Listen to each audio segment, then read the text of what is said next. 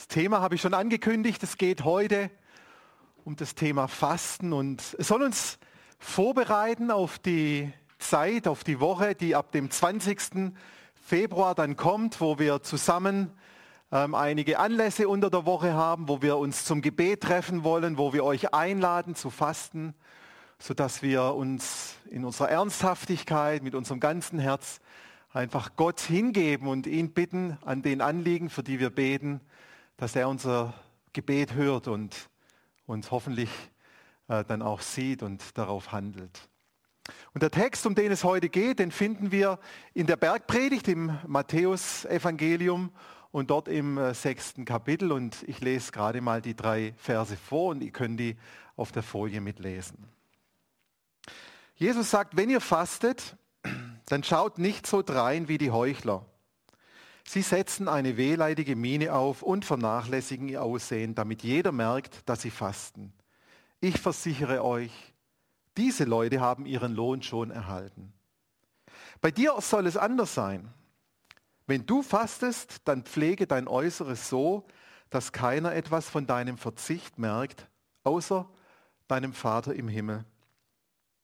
Denn er ist es auch, denn er ist auch da, wo niemand zuschaut. Und dein Vater, der auch das Verborgene sieht, wird dich dafür belohnen. Ja, das sechste Kapitel ist im, im Matthäus-Evangelium ganz spannend. Es sind dort drei Abschnitte gleich am Anfang, die äh, sehr ähnlich aufgebaut sind von der Wortwahl, die etwas sehr Ähnliches aussagen und äh, die alle eine Thematik verbindet. Und die Thematik dieser drei Abschnitte, die finden wir gleich im ersten Vers, den ich einmal vorlese. Wir lesen ihn dann nachher nochmal zusammen auf der Folie.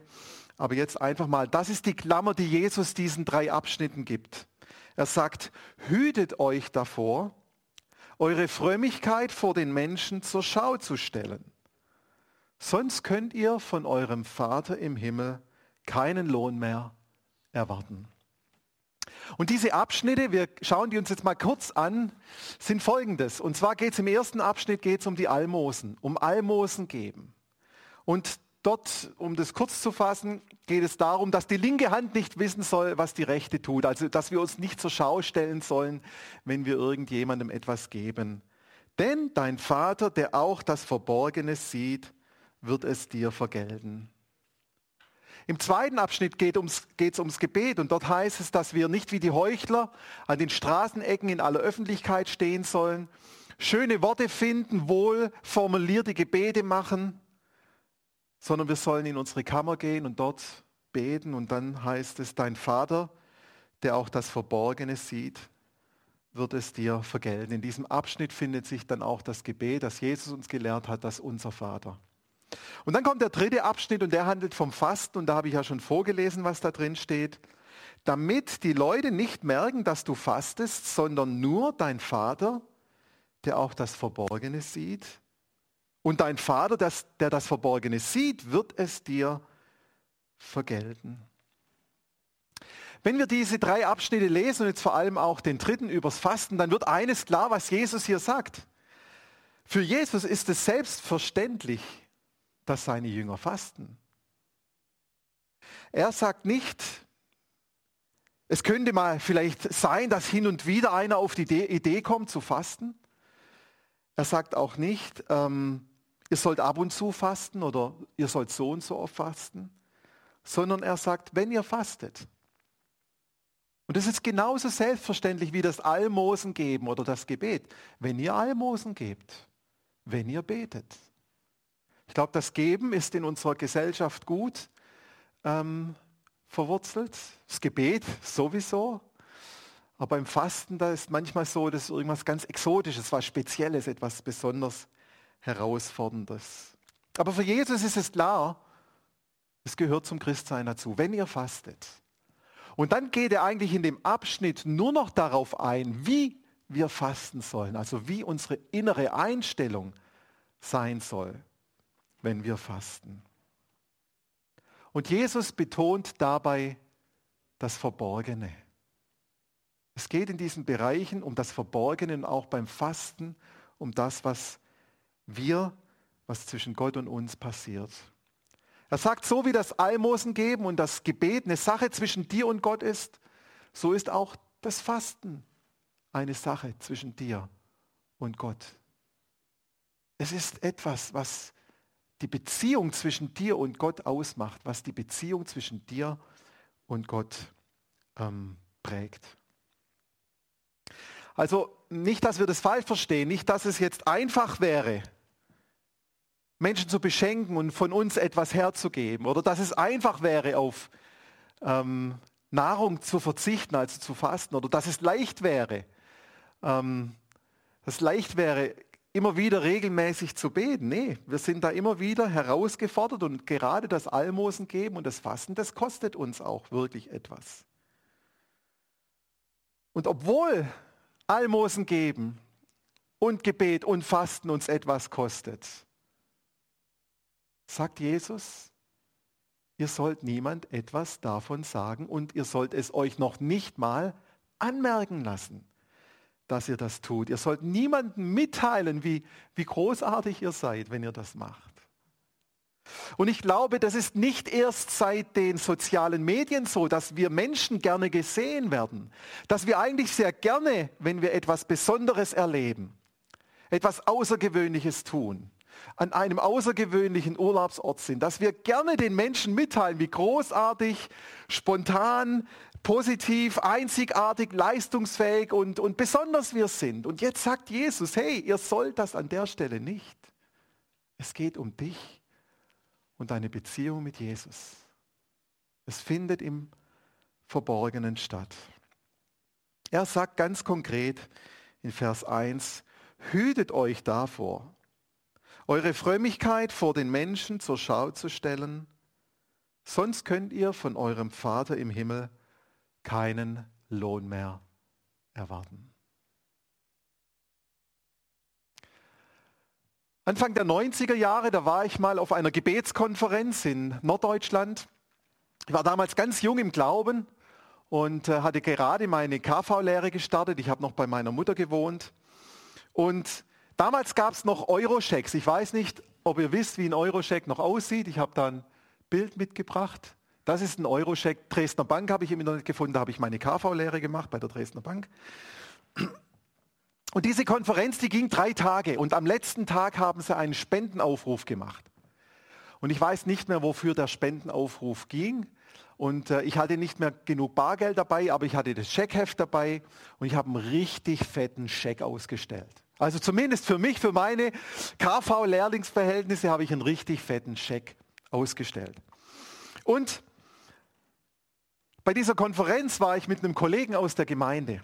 Und Leute, ich sage euch, ich musste mir ständig auf die Zunge beißen, ihm nicht zu sagen, was ich da jetzt gegeben habe. Musste mir ständig zurückhalten, ihm nicht unter die Nase zu reiben, dass ich jetzt da einen fetten Scheck ausgestellt habe. So gern hätte ich das gemacht, aber ich habe mich beherrscht. Wahrscheinlich kennt ihr die Situation gar nicht. Ihr wisst jetzt gerade gar nicht, worüber ich rede. Ihr tut alle so die guten Taten im Verborgenen und äh, nur Gott weiß etwas davon. So etwas beeindruckt mich, aber, aber ich würde es gern sagen. Ich würde es gerne mitteilen. Hey, ich habe jetzt wieder drei Tage gefastet oder ich habe da wieder äh, an das Missionswerk oder an die Gemeinde das und das gespendet und es fällt mir schwer. Noch immer fällt es mir schwer. Ich würde gerne mehr damit angeben, was man so alles macht. Aber genau darum geht es nicht. Genau darum geht es bei diesen drei Dingen nicht. Es geht nicht darum, was andere über dich denken. Es geht auch nicht darum, wie andere es finden, wenn du Almosen gibst oder betest oder fastest. Das macht Jesus in dem Abschnitt ganz deutlich. Wie immer geht es Jesus um eine innere Einstellung. Jesus geht es um dein Herz. Er will wissen, wie es in deinem Herz aussieht. Er will wissen, dass du das, was du tust, mit ganzem Herzen machst. Er will sicher sein, dass du es tust, weil es eine Sache zwischen, zwischen dir und Gott ist.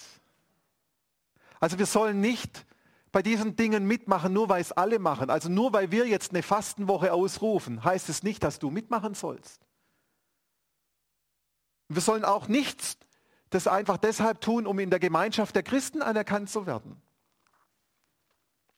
sondern wir sollen es mit Freude machen, mit Überzeugung, mit Leidenschaft.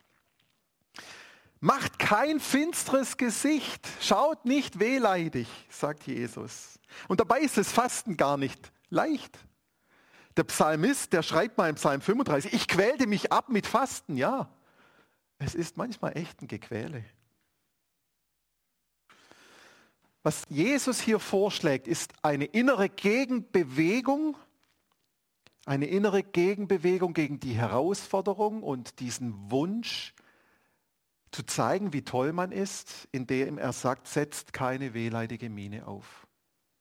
Freut euch, sagt er, macht es mit Freude, wenn ihr es macht. Und durch die innere Freude durch die innere Überzeugung, dadurch, dass wir etwas gerne tun, machen wir es mit Liebe und aus Liebe. Liebe soll unsere Triebfeder sein, unser Antrieb, unsere Motivation. Und wenn das unsere Leidenschaft, unser Auslöser, unsere Motivation ist, dann sind auch die Herausforderungen, die das Fasten mit sich bringt, nicht so groß. Ich sage es nochmal, wie Jesus diesen, diesen Abschnitt so in die Klammer einfasst. Hütet euch davor, eure Frömmigkeit vor den Menschen zur Schau zu stellen, sonst könnt ihr von eurem Vater im Himmel keinen Lohn mehr erwarten. Nein, wenn wir fasten, dann soll unser Herz bei Gott sein, denn der Vater, der das Verborgene sieht, wird es dir vergelten. Was ist Fasten eigentlich? Fasten heißt, dass man sich dem Wunsch widersetzt, den normalen Appetit, den man hat als Mensch normalerweise, diesen Appetit zu befriedigen. Und beim Fasten ist es so, Fasten kann freiwillig sein, Fasten kann auch unfreiwillig sein. Im Neuen Testament ist das Fasten ganz oft in Verbindung mit Trauer oder mit Gebet. Also hier in unserem Abschnitt steht das Fasten ganz stark in Verbindung mit Gebet.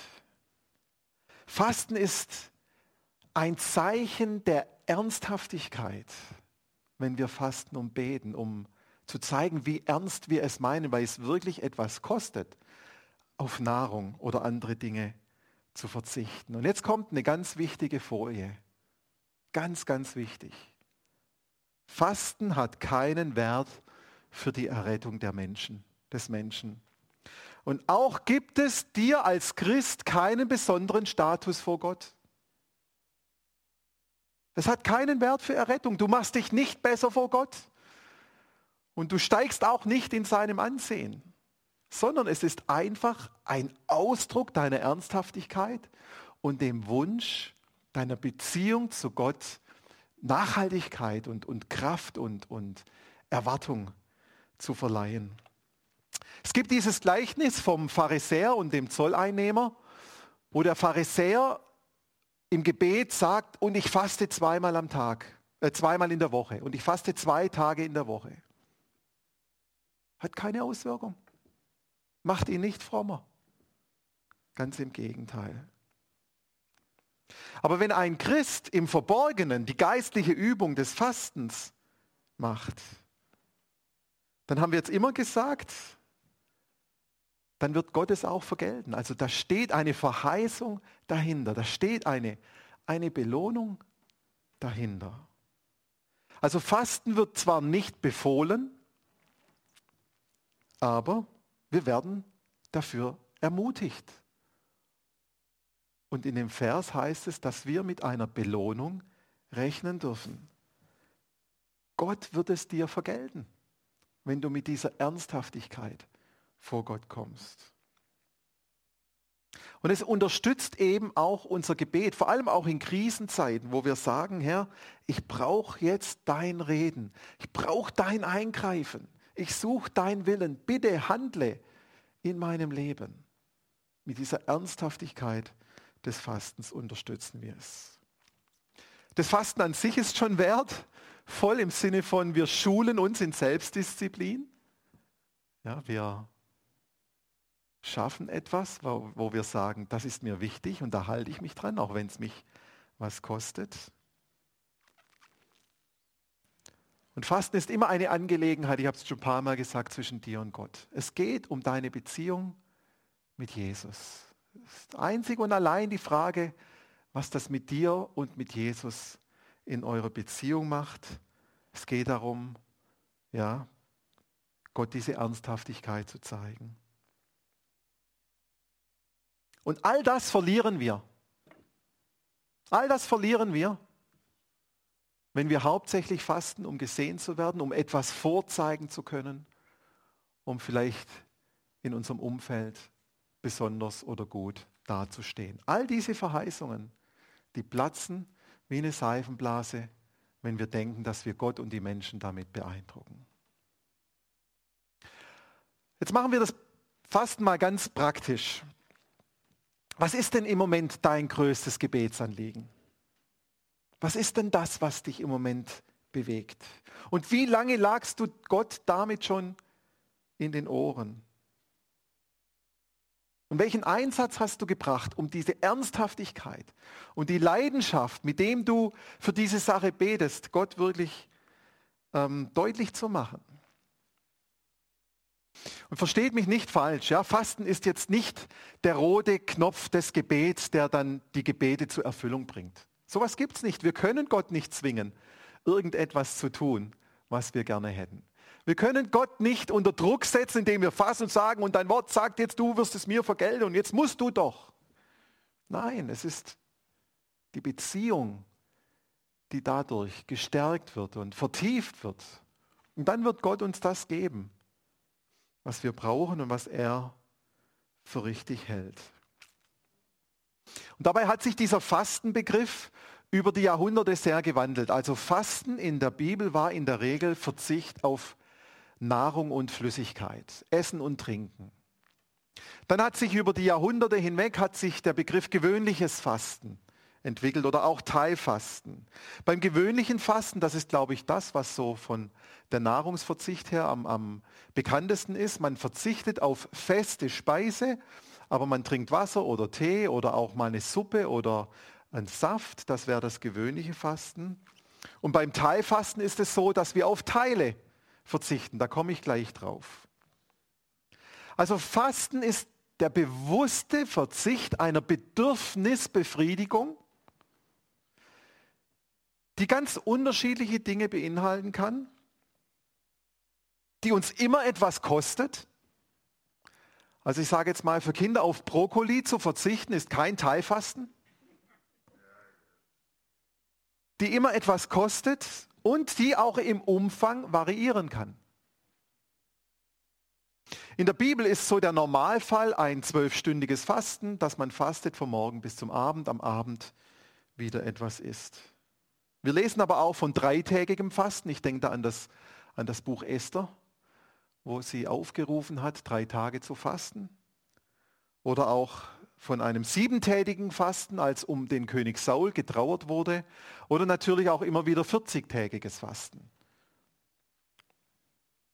Also Fasten bedeutet auf etwas verzichten, was mich etwas kostet. Und das kann an verschiedene Bereiche und verschiedene Dinge kann das betreffen. Es kann zum Beispiel sein, dass du in dieser Fastenwoche sagst, ich verzichte ganz bewusst auf Medien, aufs Fernsehen, auf dein Smartphone, auf Internet, dass du dir irgendwo etwas rausgreifst und sagst, das, das hält mich schon ziemlich im Griff und da werde ich in dieser Woche ganz stark zurückschrauben und verzichten und denk nicht, dass es leichter wäre, als auf Nahrung zu verzichten. Oder wir verzichten eben auf bestimmte Nahrungsmittel, Schokolade oder Alkohol oder eben die Kinder auf Brokkoli. Oder wir verzichten auf Schlaf, dass wir ganz bewusst unseren Wecker eine Stunde früher stellen, um in dieser Zeit Bibel zu lesen, um zu beten. Auch das ist etwas, wo wir auf etwas verzichten und Gott die Ernsthaftigkeit unseres Anliegens auch deutlich machen. Oder dann eben, du verzichtest vielleicht erstmal nur auf eine Mahlzeit, auf einen Mittag oder eine Nacht und nimmst aber auch bewusst diese Zeit dann, um etwas Geistliches in der Zeit zu machen. Bibel zu hören, Lobpreis, Bibel zu lesen, Lobpreis zu hören, zu beten, was auch immer. Also ich möchte dich und uns heute Morgen einladen, ab dem 20. Februar mitzufasten. Wir wollen als Gemeinde, indem du dich einklingst, wollen wir Gott unsere Ernsthaftigkeit und Hingabe auch als Gruppe deutlich machen und zeigen. Also auch in der Apostelgeschichte lesen wir, dass auch Gruppen gefastet haben. Dabei ist nicht der Umfang deines Fastens entscheidend. Ob du jetzt teilfastest oder ähm, intensiv fastest, sondern dass du überhaupt mit einem Verzicht mit dabei bist, der auch ganz klein sein kann, aber doch irgendwie dich etwas kostet. Und wenn du noch nie gefastet hast, dann möchte ich an der Stelle auch sagen, bitte informiere dich, wie man fastet, wie man auf Nahrung verzichtet. Das würde jetzt die Predigt sprengen, aber im Internet findet ihr ganz viele Informationen, wie man ähm, das genau macht. Wenn du nicht gesund bist, dann bitte erst deinen Arzt fragen, ob du überhaupt fasten darfst. Und wenn du Essprobleme, Essstörungen hast, dann bitte nicht fasten, weil das hilft in dem Fall gar nicht. Aber jetzt nochmal, wie können wir denn uns einklinken am 2. Februar? Ich habe schon gesagt, ihr könnt, ihr könnt den Mediumkonsum zurückfahren. Oder du kannst ein bestimmtes Nahrungsmittel weglassen. Oder du eine Mahlzeit auslassen. Oder dann eben das Fasten langsam steigern, mal zwölf Stunden fasten, mal 24 Stunden fasten. Oder dann auch eben ein paar Tage fasten. Aber ich möchte nochmal betonen, wenn du noch nie gefastet hast, bitte klär es erstmal medizinisch ab, ob das okay ist, weil Fasten ist immer auch ein Stress, eine Belastung für den Körper und dafür sollte man gesund sein. Wenn wir dann am 20. Februar fasten, dann ist das Schöne daran, dass wir das miteinander machen, dass wir es gemeinsam tun. Und du kannst dir in der Zeit auch einen Fastenpartner oder eine Partnerin suchen, wo ihr vielleicht auch für euch selbst Zeiten definiert, wo ihr euch trefft zum Gebet oder zumindest zu Hause ähm, getrennt voneinander, aber doch zur gleichen Zeit fastet. Ihr könnt euch dann gegenseitig ermutigen, euch austauschen, euch anfeuern. Wir als Pastoren, wir werden wieder von Montag bis Freitag ein Video schicken, wo wir die Themen auch veröffentlichen, wo wir dann äh, gemeinsam uns eins machen, für diese Themen zu beten. Alle, die sich für unseren Newsletter angemeldet haben, bekommen diese Videos äh, gemailt. Aber ihr dürft natürlich auch für eure an, eigenen Anliegen beten. Also es soll nicht exklusiv Gemeindeanliegen sein, sondern auch das wirklich mal für sich auszuprobieren und für seine eigenen Anliegen zu beten. Du kannst dann auch zum Gebet in die Gemeinde kommen. Ähm, hier sind die Gebetszeiten nochmal die wir anbieten in der Woche. Wir werden am Mittwochabend einen Gebetsabend haben, am Donnerstag wie immer das Frühgebet und am Freitag wollen wir dann die Gebets- und Fastenwoche dann mit einer Worship Night abschließen.